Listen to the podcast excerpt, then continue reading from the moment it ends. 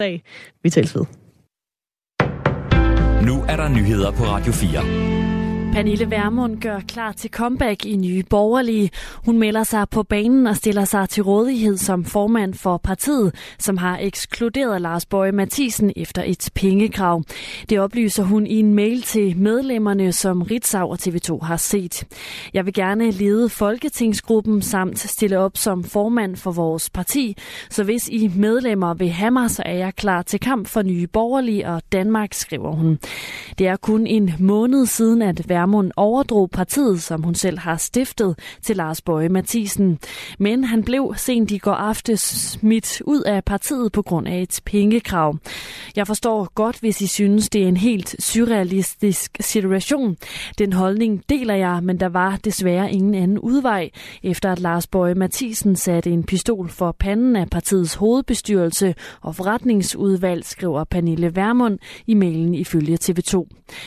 Partiets hovedbestyrelse beskylder Lars Bøje for at, have, for at stille krav om at få overført ca. 350.000 kroner til sin private konto. Pengene skulle bruges på en personlig branding-kampagne.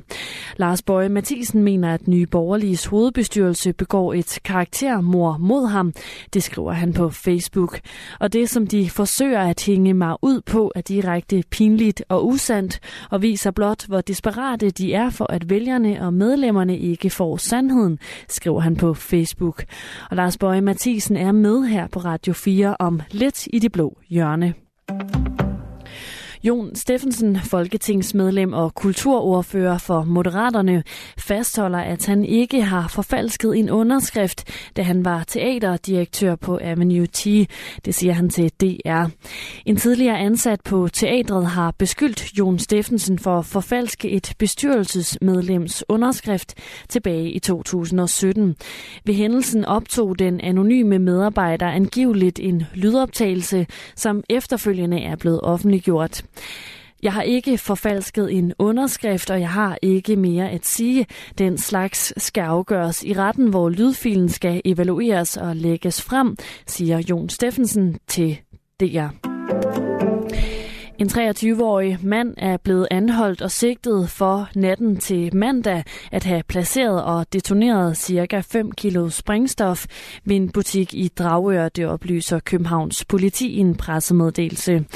Sprængstoffet blev placeret ved butikkens bagside, der blev kraftigt beskadiget ved eksplosionen. Ingen mennesker kom til skade.